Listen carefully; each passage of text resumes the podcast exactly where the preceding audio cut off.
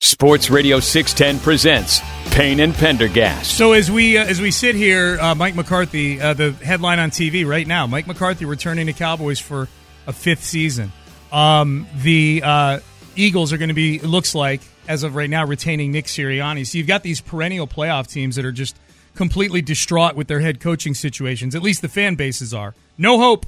No hope for those teams. Meanwhile, the Texans have a head coach who in the last 24 hours has one of the best viral videos floating around with him in there.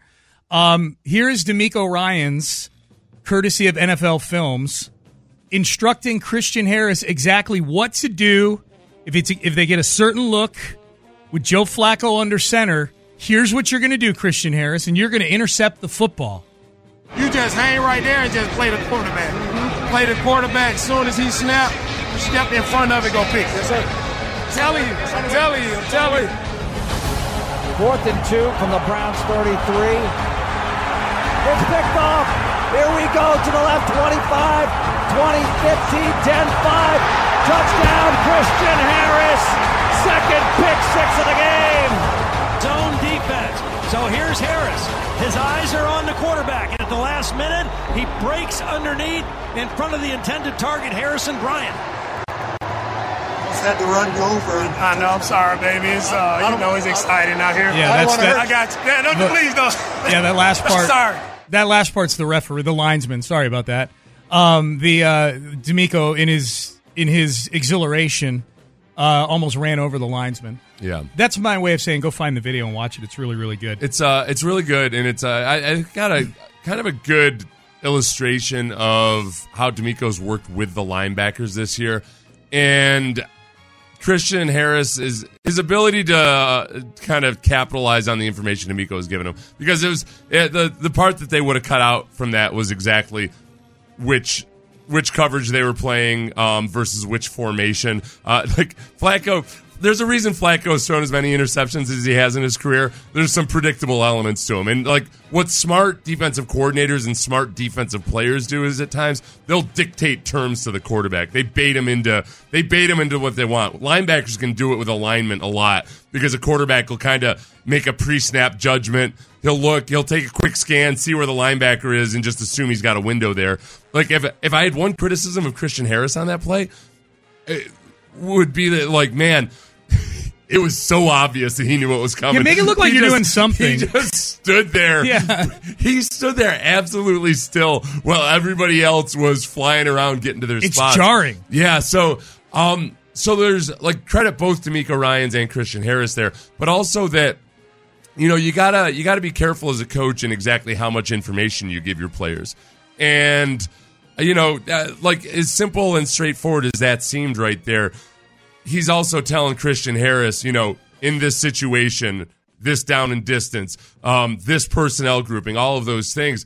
If you start to give a young guy that doesn't have everything else nailed down that information, it's going to confuse him and it's going to screw him up. And that's what we've seen with the Texans defense over the course of the season, especially these last few weeks, I think DeMeco has felt a little bit more comfortable disguising things in the secondary, rotating safeties, doing a lot of stuff that's a little bit higher level and can confuse a can confuse a quarterback that he couldn't he couldn't get away with doing it earlier in the year because guys would just make mental errors. There was this week after week, remember, where it was just these blown coverages. This, this, the play action was just destroying them. Um, and like that part, it's it's gotten to be a smarter football team in these last few weeks. Yeah, yep, for sure. Um, text message. Curious your thoughts on this, Seth. With Collins, with Nico Collins probably being the main priority for Baltimore, who do you think or expect to really step up and make a difference and help elevate the offense? So who who of the non Nico people? I don't. Uh, I think the. I think the. I'm not giving you a non-answer here. I think the important thing is that you don't know. Uh, like if I could answer that question, then I'm damn sure Mike Macdonald, the defensive coordinator for the Ravens, could answer that question. I think that one really promising thing from last week was that you know John Metchie getting open was he was schemed open. Yeah, um, and and like they took advantage of some of the tendencies of the Ravens uh, cornerbacks and defensive backs to play aggressively more towards Nico and and others, and they and they freed John Metchie. So I would say either John Metchie again, Xavier Hutchinson. And I don't say like breakout is a, a misnomer I think just those guys are going to get opportunities. Yeah, here, here's a. I'll, I'll give you an answer. Yeah. I'll give you a specific name. Who do you think or expect to really step up and make a difference and help elevate the offense? The answer is Bobby Slowik. Yeah. that's the answer. Bobby Yeah. Slowik, seeing certain things out there that you can scheme up, get John Metchie in the you know in that in that gap right there in the defense, get Robert Woods open for a crosser. Yeah. find it. You could do, run the play, the Dalton Schultz play. Man, they showed that on the NFL films, the Dalton Schultz touchdown, and Yeah. they showed DeMeco mic'd up on that. And he's Okay. like, "Man, great call, Bobby. Great call, And, Bobby." and this is the other thing you have to think of. All right. So Bobby Slowik yesterday, I'll say CJ Stroud, because Bobby Slowik yesterday talked about how, um, you know, how smart CJ has gotten, how they can communicate, you know, at a different level, and that he's not really a rookie anymore. He's not operating a rookie. I would say that Brock Purdy and Tua Tagovailoa are not as advanced with their football intelligence yet in their offenses as CJ Stroud is. And I think that when a really smart defensive coordinator faces a guy, faces a scheme with which he's somewhat familiar, and faces quarterbacks that still are still are growing. Um, and I mean CJ's still growing, but I do think CJ's going to be a, a little bit more capable and able to actually work through progressions. Like old school going through your progressions is making a comeback. For a while, things had turned into like, well, you just, you know, you kind of see what you got pre-snap, and then you then you can eliminate the first and second read and know that you're going immediately to the third. It's getting to be a little bit more because these defenses are doing such a good job of disguising and playing more zone and all that. It's getting to be back to where you got to actually go through your progressions, and CJ's really good at it. Remember that audio we played yesterday of EJ Speed, the linebacker Yes. from the from the Colts, Yeah. talked about how degrading it was. Degrading. I couldn't think of the word. This guy gets to his third read. You know how degrading it is Yeah. when a when a guy gets to his third read. CJ does it It does it like as he's about to get hit. That's where I think the difference can be between the Dolphins and the 49ers is that those guys are still playing with uh, with with younger quarterbacks mentally, I think. Where I That's think- something else because those two guys have been in that Oh, offense yeah. for two years now. Yeah, yeah, yeah. No, and they're very good. It's just that I mean with Tua I, right, yeah. Separate topic. Probably. watched Tua play. Like I don't know. Like Yeah, every, yeah, yeah. every time you watch, every time you actually watch a complete Tua game, you're like, "What with this? What the?" Right. Like I feel like the fifth all pick in the draft. If you can, you can just loft it up there to those two speed demons. Yeah. Sure, yeah, Remember when people were tanking for Tua back in the day? yeah. I know, but I know people were talking about it as an MVP candidate I- early dude, this dude, I know. I'm with you. And I, but then you watch the games Yeah. and you're like, oh my god, Yeah. Like slap that down into any other offense with normal Right. personnel or anything, and he's getting just he's going to get destroyed. I'm with you. Yeah, I'm with you. Um, national attention for the Texans. Colin Cowherd's come all the way around now on the Texans. Herd hierarchy. Where are the Texans in the herd hierarchy? Number seven. But I like Houston. They've won four of their last five. They do not turn the ball over. 14 giveaways all year. And CJ Stroud, um, here's one of the amazing things is I don't know if I've ever seen a rookie quarterback throw the deep ball as well. On throws 15 plus yards down the field. it's a passer rating of 124. That's crazy. In the AFC. So again, live dog Houston 7. Okay. And good good job by Cowherd not mentioning that Jared Goff is CJ Stroud's comp. I guess Yeah. the first cut we played of Cowherd where he hasn't mentioned that. I was looking. Uh, you know, he he actually he started citing Lance more often now because he was saying like he wa- he was saying forever like Jared Goff is the comp. Jared Goff is the comp. And like Now it was like some, it like it was Lance. a commandment or something. Yeah. Yeah. Well, no, I think that's that's the whole thing. Like I think I think it's a valid. I do think it was a valid comparison. Like if for like projecting everything, I totally think it was a valid comparison. It's that like Cowherd because this is what I know Lance wouldn't want. Lance doesn't want you to take that comp and be like, that's exactly the same guy. He'll he'll uh, Forever. Those draft analysts hate when that happens. Yeah, like people act like you make that comp. Like a lot of them hate making the comp because then people act like, well, Jared Goff didn't do this or Jared Goff didn't do that. Um, I like, and, and it's ironic that now, like, as Colin Cowherd is abandoning that, like, Jared Goff is actually doing pretty damn yeah, well. yeah, yeah. Yeah. He's he's one of the ones still standing, just So like CJ. Brock Purdy, very good with the deep ball. CJ Stroud, very good with the deep ball. The Yep. common the common trait there again is okay, Kyle Shanahan offense. The the fact that they use play action so well, um, and that sometimes it's frustrating because it feels like you're running the ball even when it's not working, but it does it sets up the play action. And It's just one of the it's one of the weirdest rules in football, but it's true. It doesn't matter if you're running the ball effectively to set up the play action. You just have to show that you're committed to running the foot because because got linebackers and safeties can't help it. They're just they're gonna if it looks like run, they're gonna come up and they're gonna bite. Coaches can tell them to ignore it, and sometimes they do, sometimes they don't. Um, but it's just got to be a commitment to the run. And because the Texans have committed to the run, that it sets up the play action really well. But then also, I think they they've also gotten better in the run game over the year too. That's the hard part where it just takes patience. Is that these guys need reps. Shannon Sharpe. Here was Shannon Sharpe on his podcast he does with uh, what's up? I'm sorry. Just yeah, CJ's child this year was rate in a lot of the different metrics on deep ball is basically second to Brock Purdy. Yeah. and and throws 20 plus yards. Yeah, man, 124 passer rate. I don't care if it's schemed open or you're you know it's because of the quarterback. That's that's pretty damn good. When I was looking at those stats yesterday, it's it's a good reminder. I always have to remind myself sometimes that like like.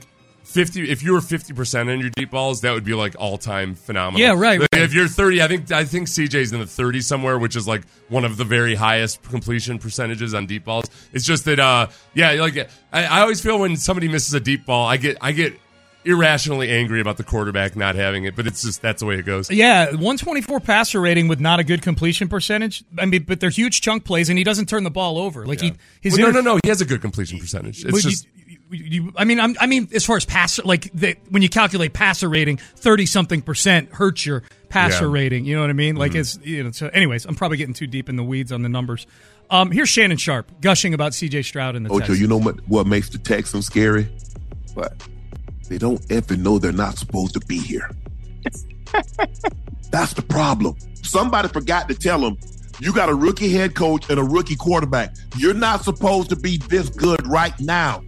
And if they don't turn the ball over, in which they don't, I mean, CJ Stroud doesn't turn the ball over. He protects the ball. Man, it's CJ. CJ's rookie of the year. Oh yeah. They earned the right to be in the playoffs and they earned the victory. Ain't no deserve at this point in time. You earn it. You don't get it. Deserve, deserve what? You earn what you get. Houston fans, y'all don't have a problem. Absolutely. For the next decade. Houston, you got a problem. You don't. Houston, said we you don't got have a solutions. I know, but even just alluding to it, I don't know. I kind of Noah like Eagle did that after Christian Harris's interception on the NBC You broadcast. say Houston is the problem. He's something like, yeah, it I was liked some it. allusion to. Uh, I don't mind it. I gotta like it when give- they say Houston. uh, Houston is a problem. I like that. You do? Yes. Okay. What's wrong with that? That's, that's, that's taking a negative and turn. That's a that's a. Do we just got to get the mole whole? we just Crawford's stop connecting right. Houston with problems? Let's move on to You think something you else. think Cindy Crawford gets tired of hearing about her sexy mole? Probably. she, yeah, she might actually. yeah. she might. She might. Um, Does she still have it?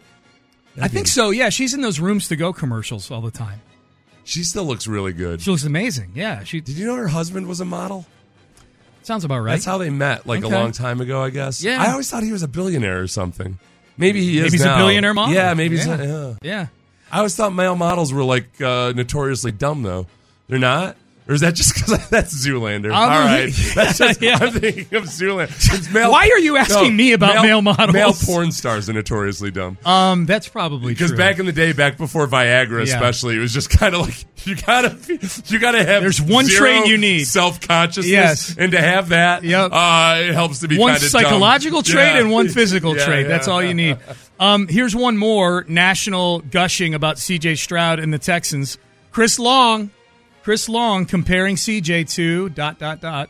he was the first guy, and this is where I was like, okay, yeah, he's him, as they say. Yeah. He goes to Cincinnati, and the performance that he put on there was incredible. And I was like, the first guy since the guy on the other sideline to remind me of the guy on the other sideline in Joe Burrow Right. is C.J. Stroud. And you know who Joe Burrow reminded me of when he came in the league was Tom Brady. Hold on one second. Wait, wait. Yeah. That's a that's a statement that people won't understand. You're saying C.J. Stroud, as a rookie, has shown some traits we've seen from a guy like Tom. some traits. You know, Yeah. some people are going to say he's going to win six, seven championships. I don't know in this Right. day and age. But what I do know is he's got that third dimension kind of deal with the quarterback where it's not just what do you see, where to go with the ball. He's an artist too. He's a leader. He's having guys over to dinner every Yeah. night. He's got a, a chef at the house. I wish I was his teammate. I mean, he's a leader, but he's also got those innate pocket mobility traits where he's able to buy himself time. His his eyes are always downfield, and that's a play caller's best friend too, because he can get you out of a lot of trouble. It's an offensive line, uh, offensive line's best friend, and the playmakers love him too. The one thing that I really like about the way they call roughing the quarterback these days is that there have been there have been some moments just in the last couple games since he came back from concussion where he made some really nice throws and basically got a, a tap on the chest. You know, because these guys are coming up the gut and he hits it. He he throws makes the throw falling away from contact, but that's it. He falls down to the turf. That's where like learning how to learning how to fall, doing the Tua thing this offseason for CJ, it pays extra dividends these days because there's nobody landing on top of you. You can as long as you fall properly, like including in that Jets game, honestly. Like I think I think that CJ will look at that play in the offseason or maybe already has, I think, and, and look at it and be like, okay, I could have fallen differently. I could have anticipated that hit. because because. Quinn Williams didn't land on me. You know, he was trying to come off of me. Like you can you can fi- you can figure out how to fall properly, and uh, like uh, he'll be able to keep doing this for a long time. You can stand in there and be much braver without having to get so physically destroyed. Especially especially now that next year he'll have a little bit of name brand appeal. You need a little bit Oh, of- so you're saying he'll get like the LeBron calls in an NBA game? bit, yeah. like star treatment. because he's not big enough. He's not big enough to be a big dude that like uh, that that doesn't get the calls. He doesn't get like the Shaq treatment or the Cam Newton treatment or even like Andrew Luck really in, in some way because Andrew Luck was so big. I, like he took a lot of abuse that didn't always get called. Um, CJ's like he's not that robust, so I would I would advise him don't don't get any more yoked in the offseason. Stay Oh, like okay. Stay keep your slender. exact same body type. Yeah, yeah, yeah. I like that. he's that. thicker, but he doesn't look like uh, he's not muscular, muscular. You no, know? no, Yeah. no, uh-uh. Um, all right, Payne and Pendergast with you on a Thursday. I, in my mind, there's three Cinderella teams still left in the playoffs: Texans, Packers, Buccaneers. Those are the three Cinderella teams. Are the Texans America's favorite Cinderella team of these three? We'll make the case next. Sports Radio 610 presents Payne and Pendergast. Hi, good to be with you. Uh, we are two days away from the Ravens and the Texans here on Sports Radio 610. I Seth, we looked at the percentages yesterday that the you know the computer simulated all the playoffs for the rest of the postseason eight jillion times. and Said the- uh, Texans seventy eight percent chance that the they Super did Bowl. they did not. One one computer with a virus said that. my computer said that. did okay. Well, my little to Casio, wit, my yeah. my calculator watch, yes, and then I spelled boob. boobless. Yeah. oh, that's next level. Yeah, yeah, yeah. I don't know how many digits your Casio yeah, goes man. to. Yeah, yeah. Because you do that upside down seven with the three and a couple of fives. Yeah, absolutely. Um, so, um, but in all honesty, three point three percent. There were three teams that were under ten percent. Three teams under all under five percent actually to win the Super Bowl. Mm-hmm. The Green Bay Packers four point six percent, I believe. Tampa Bay four point two percent, and then the Texans were um, in last place three point three percent such is the nature of being the you know the lowest seeded team left in the AFC. That's not a big surprise. Yeah. Of these three Cinderella teams, which do you think? I mean, we're we're kind of we're in it here. You know what I mean? Like we're all we're all Texans all the time. Uh, which do you think of these Cinderella teams? If there's like neutral football fans that are rooting for a Cinderella run by a team, Oh, okay. Um, who, I do, think who you- who do you think America is getting behind? Okay, well, it depends on who you are. I think if you're a team in need of a quarterback, if you're a team in need of a quarterback, then you want to pull for the Bucks. I feel like there's people out there that want to believe in Baker Mayfield. I can't even remember who I saw it was this morning. Somebody. Uh, They did it with a journeyman, so we can do it with a journeyman. Potentially. no, no, that no, no, because Baker Mayfield's a free agent. Oh, I see. Yeah, you, I they, got they might actually really sell themselves on Baker Mayfield. Okay. Um, I don't know. I would feel like okay, maybe if you bring up Chris Godwin and Mike Evans alongside Baker Mayfield, then perhaps I do like. I admire. I admire his his grittiness, his resourcefulness, all that stuff. It's just hard to ignore. Even this last game, it's funny because uh, like Godwin and Evans would have had the game much more out of hand earlier if they hadn't had big drops. And yet they were also the guys who were wide open, uh, in position Sure. to make those drops. So it's just it's hard to judge exactly what caliber quarterback he is. I think I wonder. I think with Baker, the problem is, I think a lot of teams that would love to sign him as a bridge quarterback, but is Baker wired to be a bridge quarterback? You know, Yeah. I don't think he. I, it's not a bad thing either. I think most there's a lot of super competitive quarterbacks that aren't necessarily bridges. So, long story short, I think there's some teams in need of a quarterback that are rooting for Baker Mayfield.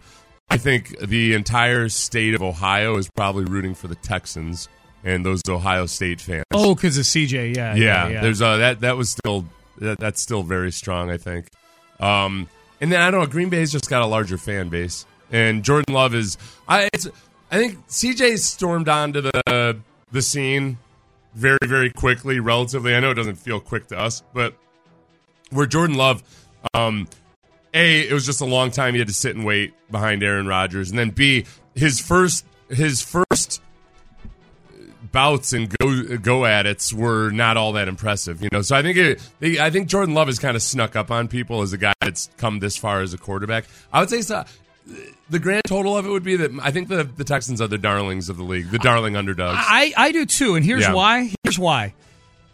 First of all, purely from a likability standpoint, I, it's it's hard to find anybody who doesn't like C.J. Stroud, Yeah. who doesn't like DeMeco Ryans. Any unlikable element of the Texans has been extracted from the building and ejected from the building within the last year, year and a half, um, or four years in case of the in the case of the head coach. Um, so I think there's that. I think too, if you look at the other two teams, to me, I look at okay, Tampa Bay. You basically bought a Super Bowl a few years ago when you signed Tom Brady. Oh, yeah, good you didn't earn that. Like Yeah. you, you didn't build to that. Like you went and signed Tom Brady, and you got a cheat code to get a Super Bowl championship. And I know they won one back in the early 2000s as well. But as far as recency goes. You sign Tom Brady and get a world championship. Why should I be them- rooting for you now to get your fo- second one in four four years? You're calling them the Tampa Marlins. yeah, a little bit. But if the Marlins had actually figured it out a lot faster, Right. Because this one is, I mean, uh, but I, yes, they were all those things, but now they're doing it with Baker Mayfield. They're, they're well. We'll see if they do it. They're Trying nine and do it. eight. They were trying to do it with Baker Yeah, Mayfield, yeah, yeah. We'll see if they do it. But I, but I would be, I would not be rooting for Tampa Bay because they just won one three years ago with a guy who had won six before that. You know though, Sean? Okay, I'm not going to completely shoot down your argument, but as far as I don't want to get off too, too much of a tangent. I like anybody could have signed Tom Brady. There, I mean, like there were there were a lot of teams that did not want to spend twenty million dollars on Tom Brady. So, like that part of it. Now, I mean, He Tom would have Brady also liked his weapons there. and everything. Yeah. Yeah. Um, but I think there were a lot of teams that didn't make a play for Tom Brady that didn't see it as such a slam dunk because he had he'd not looked good that previous year at true. all. That's true. That's true. And yet, I will still cling to my narrative that they signed Tom Brady. One is this is just in terms of them winning another. Tampa Yeah, Bay winning yeah. a second Super Bowl in four years doesn't sit right with me. Yeah. Um, Green Bay. Okay, look, you're Green Bay. You have fans all over the country. Mm-hmm. Green Bay has never had to suffer at quarterback since before Brett Favre. Mm-hmm. They had Brett Favre in 1992. They were set at quarterback for 15 years. He hands the baton to Aaron Rodgers. They're set at quarterback for another 15 years. Now they're handing it to Jordan Love, who looks like he could be a really good quarterback for them for a long, long time. You know where I uh, Supposed to root for them? Yeah, yeah. You know where I kind of uh, am siding with them a little bit?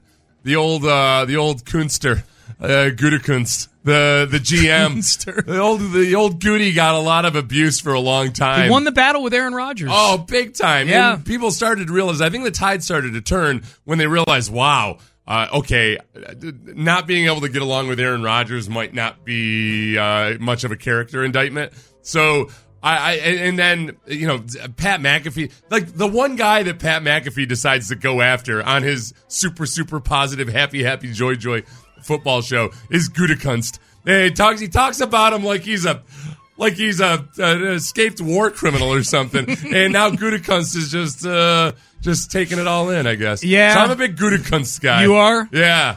I could be too, but not enough to root for. I mean, I'm obviously rooting for Houston, not Green Bay. But if I, I'm just saying, if I were in, if I were in Arizona, you know, as a Cardinals fan or something like that, if I got to pick one of Oh, these yeah. Cinderellas to root for, I'm rooting for the no, Texans. no, no. Yeah, the Packers don't. The Packers do deserve uh, a long stretch of insignificance. It's really a shame that Jordan Love looks like he might be good. But Yes. for the very least this year, yeah, I would love for them to to just like not just not leave, but leave like everybody else has left the playoffs in an embarrassing fashion. very few good football games so far in the playoffs. Um, I would say too, all these people that were when Cleveland was still alive, and they're like, oh. Detroit and Cleveland, that would be the ultimate because neither Ugh. had been to the Super Bowl before. The Cinderella, one of them would have to get off the schneid. Um, if you are one of those people and you're not replacing the Browns with the Texans in your take, Yeah. you're a fraud. Yeah, no. That's You're like, fraud. uh, like eating a rotten apple through a burlap bag or something. Like those two Good getting analogy. together. That's a couple of That's gross. just ugly cows making Yeah. love. Yes. I, no, no, Yeah. no. Well, we're not going to get that, so it's okay. Text message: CJ's ability to learn almost immediately is just amazing. Mm-hmm. That's what I when when I go on in other markets and they're like, "What's the most amazing thing about CJ Stroud?" And I get asked that a lot. Uh, that's what I always say. Like this dude, like when he makes mistakes, like early in the season, he's taking twelve sacks in the first two games or whatever it was, eleven yeah, sacks. that was not ideal. and then all of a sudden, for the next four games, behind a makeshift offensive line, he doesn't take any sacks. Zero sacks whatsoever. Yeah, yeah. And the the big thing too is that um, I think it, it's rooted in a lot of preparation, and that's where I get. I never take athletes at their word when they talk about how hard they work, and it's not it's not any individual athlete's fault. It's just that there's so many guys who are so full of crap about. This goes back to back in the old days when tape crews would uh, send home VHS tapes with guys who wanted to grind the tape. They would send them home with blank VHS tapes all season long, and uh, Just to see. Yeah, yeah, The old yeah, Jamarcus never Russell. once- the guys Yeah. would never once say anything about the blank VHS tapes. Right. So that that was like I always I never really take the athlete at face value with Bobby Slowik in the way he talks about CJ Stroud. It's very obvious that he's putting in extra preparation because there's some things that you can do no matter how smart you are. You can't come in and fake the lesson plan, you know. Um, so like when a guy comes in that prepared to where you don't have to explain the game plan, you don't have to explain that day's practice script, all that stuff. Um, like that's just it's it's got to be really really cool as a coach to know. All right, we're starting off. We don't have to start at square one every day. We're we're starting right mid lesson Yeah. because this guy came in prepared. Yeah, man. It's an efficient way to go about business for sure. Uh, text message I feel like the Lions deserve Cinderella status regardless of their record. That's a good. Uh, That's a good point. Yeah. Should I put thrown them in the up with their- stew? they've stepped it up with their uniforms too, so it doesn't feel like as much like that eating an apple. No, I, yeah, and yeah, and they're a good football team. like that's the other thing. Like they're they're pretty good. I like Dan Campbell against my will. I Me didn't. too. Uh, yeah, I tried really. Hard. I didn't wanna like him. I- been- I- yeah. The the propaganda campaign has has come through. You know what did it for me was there was a clip of him talking to the team in his first year, where he had them all huddled up and they were doing apparently full contact, like tackle to the ground goal line drill or something. And he said, like, listen, listen, guys, I know, I know how you're feeling about this. I know you think I'm a psychotic, but we can't get to where we want to go without doing this.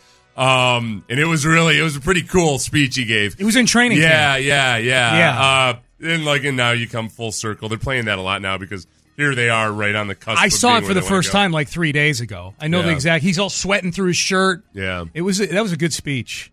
Got to trust me, gentlemen. You just got to trust me.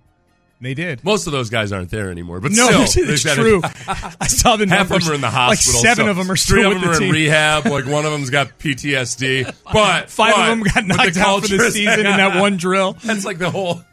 When you ever, I remember reading the Junction Boys. And I'm like, this isn't inspiring me at all. Like these guys inspire me to quit think- football. How many of them even ended up on the team? They- And the team sucked. Right. God, can and can you imagine those tactics in 2024? Oh, it sounded like a weed out tactic more Big than anything, big wasn't time. it? Yeah, it felt like it. Everybody correct me on the Junction Boys. Uh, it was a long time will. ago that I read it. Don't worry. tell me about the movie. Don't worry, they will. Yeah. All right. Um, Payne and Pendergast with you. We'll get to headlines top of the hour. The eight at eight. We'll do it the top of the hour at eight o'clock. Um, the Zaire Franklin podcast. We had some good stuff yesterday on CJ Stroud from that. Yeah, this this radio show is officially now a Zaire Franklin podcast reaction show. Franklin House. But I was a little surprised. Yeah. That this was the player they cited as one of the biggest dogs on the Texans. One of the biggest dogs and a guy that they had serious grudge, uh, a, a serious grudge match with during yeah, the game. Yeah, yeah, biggest Texan dog that you will not believe is coming up next. Yep. Live from the Twin Peaks studios, Sports Radio 610 presents Payne and Pendergast. All right, we're going to dig into this game in the eight o'clock hour, Texans and uh, and Ravens. We'll dig into it plenty tomorrow. John McClain's going to join us. Tomorrow, normally Wednesdays, but he had to move things around. John McClain, the columnist for SportsRadio610.com. Yes. Oh. Senior columnist. Senior columnist? Senior columnist, yeah. Does that make Brandon the junior columnist? I guess it might, yeah. And uh, Bajani, And, the uh, junior yeah. junior columnist. Senior, junior, Okay. uh, Spillane. child a- size. Yeah. uh, we got a good staff, man. Now that you rattle off those names, we got good people covering the teams here for our website. Um, so this was this this is a um, Payne and Pendergast is a Zaire Franklin friendly I- yeah. household here. In the trenches with Zaire Franklin. His Is that the name of the pod? Yes, in the trenches with Zaire Linebacker Franklin. for the He stole that from uh, stole that from uh, from Indy uh, Kalu. ND Kalu. Greg His former his former show. Yeah, Greg Cook. Yeah. Um, cookie. So, but in the trenches with Zaire Franklin, it is a weird one for like I don't I never think of linebacker. linebackers as being in the trenches. I thought specifically linemen, but whatever. Um, we really like. I've I've only watched one like uh one episode, except I keep finding nuggets about the Texans. Yeah. because we played You were excited about this one. both yesterday. Zaire Franklin and EJ Speed, the other linebacker who's very good for the Colts, uh, were gushing about CJ Stroud. And we played some of that yesterday. But then I kept listening, not just the one that was floating around on the internet, I kept listening, and they go in on Dalton Schultz because Zaire Franklin is kind of, he's talking about how. You know, having beef with different players. He doesn't like liking the guys that he's beefing with. He wants to hate them, you know? So he, he starts talking about Dalton Schultz because if you remember in that game, I'm so glad these guys talked about this from the get go. The early on, Schultz and EJ Speed and other guys were like Chippy. they were pushing each other, they were jawing and everything, and I started to have a good feeling about Dalton Schultz. And I also liked it because I really started to hate the Colts even that much more. I was like, "You leave Dalton Schultz, I'll come, I'll come down on that field." So Dalton Schultz ends up doing some manly, manly stuff in that game. Oh yeah. This is Zaire Franklin, who had met Dalton Schultz before, but it uh, had started to work up more more hatred for him because that's how he likes to operate. This is Zaire Franklin talking about his beef with Schultz during the game. I told you I don't like don't- people that I go against. Like Yeah. after the game, we could be cool. Like after the game, we cool. I, I, I big beefing with my man Dalton Schultz. Yeah. big beefing Yeah. all week. All week, I'm I'm I'm I talking. I'm, I'm right at my him. He pieced it up with me. God, And I totally respect the I hate push-up thing. that. He pieced it up. Yeah, he did the same we thing. cool again. Yeah. I'm mad as At about the that. PA.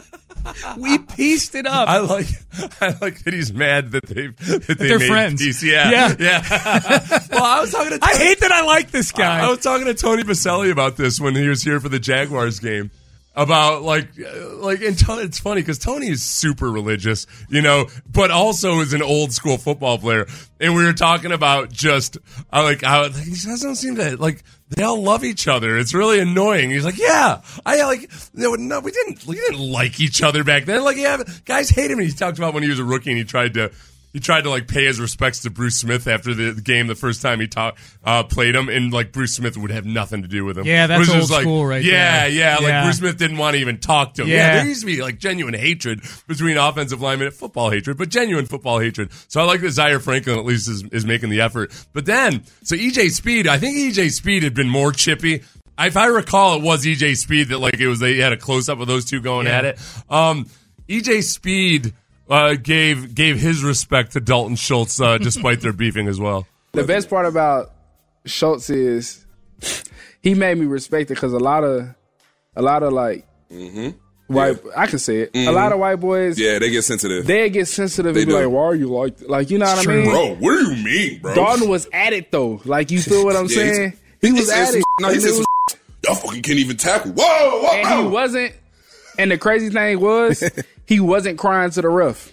Okay. Yeah, yeah. when it was beef yeah, and, yeah, and, yeah, and yeah. Dalton got his push back, his push after the play, and I pushed him back or whatever like that. He Yeah. ain't flop. Okay. He ain't look at the ref, so I'm like, all right, you feel me? I can respect. I can respect your gangster. I- Yeah, yeah. Respect. I've always respected Dalton Schultz's gangster. That's the first thing that jumped It's, out uh, at me when he was in training camp. I'm like, this Stanford white dude is gangsta AF. Oh yeah, he's from Stanford. Stanford Yeah, white dude, dude. gangsta AF, man. Don't get near Dalton Schultz. I'm sorry. I, at first, I, was- I bowed up and I was like, "What the hell are they talking?" Oh yeah, guilty. What the hell are they talking about? White guys get white sensitive. dudes? What the hell? Oh, oh, oh. Okay, yeah, I That's get it. totally true. I totally get it. yeah.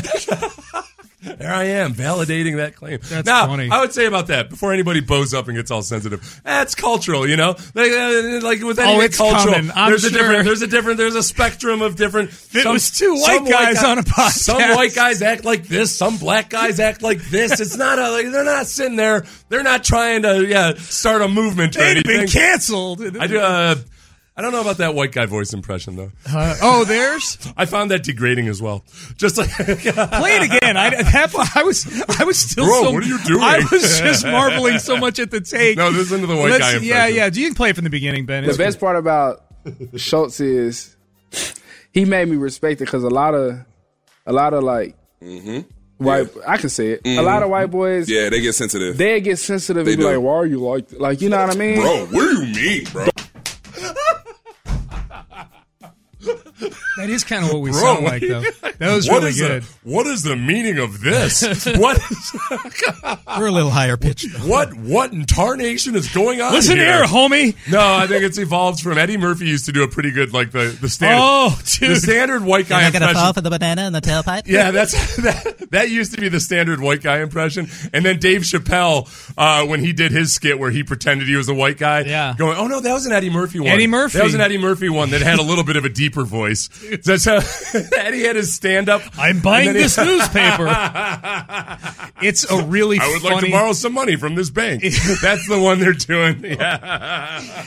It's a hilarious skit. It's from like 1982. It's It's hysterical. It's Eddie Murphy disguised as a white man walking into like a bank, and and the guy behind the desk is like, "Sure, how much money do you need?" Right? Yeah, just, just like take it, literally yeah. picking up cash and handing it. Oh, thank you very much. I'd like to buy things with this. Um, yeah, so uh, I, I like the fact that no, I like the fact that honestly, you're right. Dalton Schultz, kid from Stanford. Dalton Schultz. Dalton. Schultz has cred. Yes! Dalton Schultz has cred, which is important. Where like, he's does a that- scrappy mofo. Where does that put Dalton Schultz on your power ranking of Texans to bring back for 2024? It's hard. Does Now that impact your ranking right there? The now that they respect, The now that I know the AF opponents level the, of Schultz. the opponents respect his gangsta. Ah, that that, that, that adds hurt. a little bit. Yeah, It can't that adds hurt. a little bit. Yeah. Zaire Franklin and EJ Speed. Um, I don't know. It was a grudging respect they gave him, and and he did he did kind of embarrass those guys like that that, On that one drive he did. Yeah. Yeah, Yeah. yeah. He had four catches on that one, on the game winning drive. He had four catches. Um, God, that's But I respect John Greenard's gangsta too. Yeah, I do too. Yeah. I respect all gangstas. Right, right, Yeah, right. in a football context. Yeah.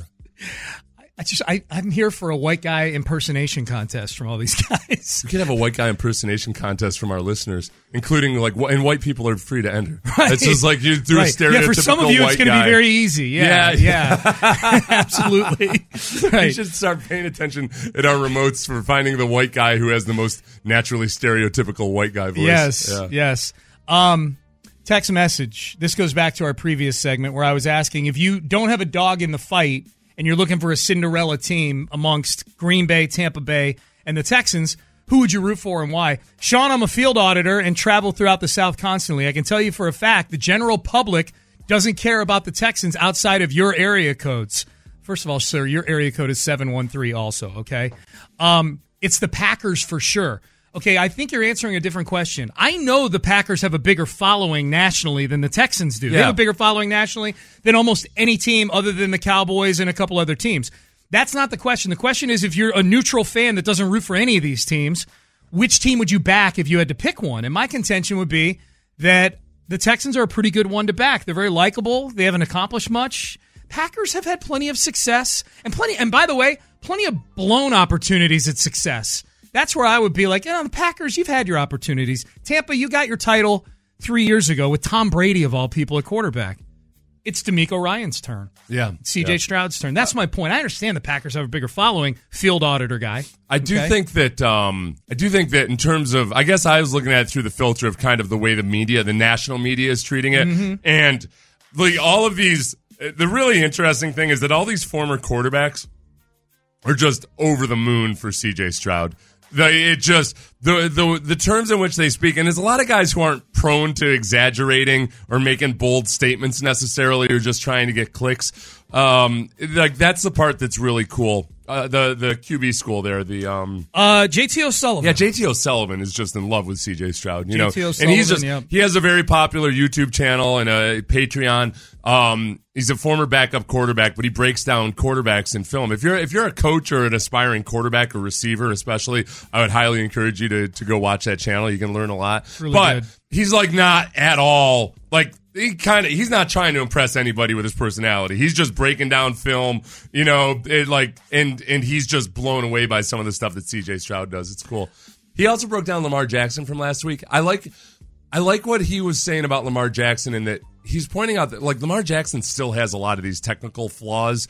Techni- like technically they're technical flaws in his delivery, but he's pointing out that like but like if I were his coach, do I care? Because he's showing these touch throws. Yeah, he's you know, completing passes. He has a few erratic ones, but I, I the way I took it, it was almost like if you're uh, if you're coaching Bagwell, you know, like Yeah. okay, well, what am I going to do? Yeah, yeah, I'd love to fix your swing as you win a batting title or what have you. You know, like it's it, like you got to find that balance between what works for a guy naturally, Sure. and how much do you try to tweak it. Well, and if he couldn't run, then he'd have to fix it to stay in the league. Yeah. You know what I mean? Right, like Lamar right. Jackson makes up for it in other ways. Well, that was always the thing, though, was when Greg Roman was his offensive coordinator, it was very easy for people, and understandably so, to point to Lamar Jackson's mechanics and say, well, this is this is one of the big reasons that he can't really advance.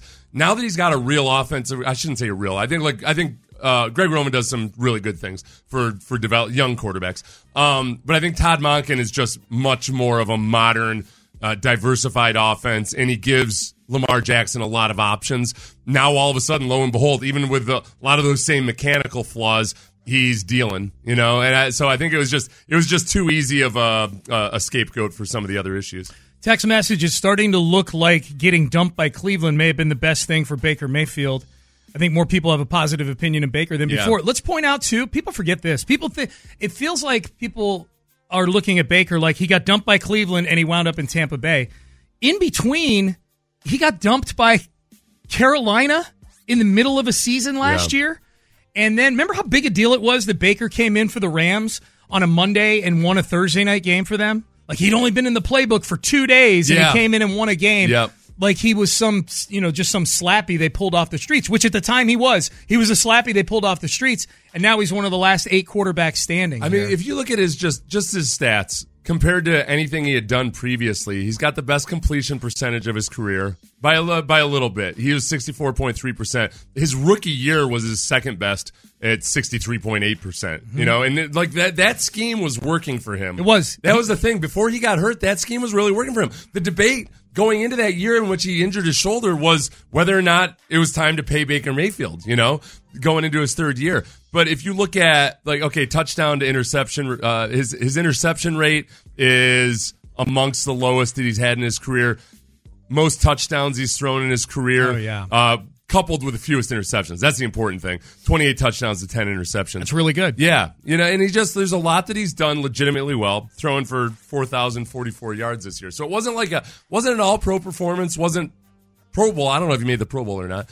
Everybody makes it these days. Yeah, But, yeah. uh, but he he, um, like, he- I could totally, I could totally talk myself into being my, him being my bridge quarterback, but that's the only question is, all right, at some point, you know, how do we how do we make that transition from Baker Mayfield yeah, into somebody Tampa else? Bay's gonna have some decisions to make with that in the offseason, You know, with with Baker, like do they do they is Baker the guy moving forward long term? I think Baker probably like you, you work your butt off to get a three year deal, like a lucrative three year deal that's easy to get out of if you need to, well, like a Geno Smith type of deal. Yeah, yeah, You know, yeah. it's not gonna. Geno Smith's the Yeah. template. That's a great one. Yeah, and Geno, I mean, Geno Smith is another guy that people had kind of written off. And, Yeah. and I, I do think that the game has changed enough now that I think I think because there's just more ways to do it with your quarterback. I think coaches are better able to work with a guy's strengths, and instead of feeling like I mean, for so long, for so long they erred on the side of trying to find these prototype guys that if they needed to be six five at two thirty and have a certain arm strength and all of that and and a certain Wonderlic score, and you got all these duds, and I think they're just coaches are more willing and open now to see like okay there's multiple different ways to do it Yep. and uh, like would i rather have blake bortles or baker mayfield The old school scout would tell you Blake Bortles in a heartbeat, right? And uh, Oh, yeah. no, God no. Give me, give me uh, Baker. Yep. All right. I got uh, confused between the Blake and the Baker. Hey everyone, Boomer Esiason here. The NFL draft is behind us, and your favorite team is now gearing up for week number one. The free Odyssey app puts you right in the middle of the pro football conversation with the biggest sports radio stations from across the country. The local voices who know your team the best, giving you their unfiltered takes on the current state of your squad. It's always football season right here on the free Odyssey app.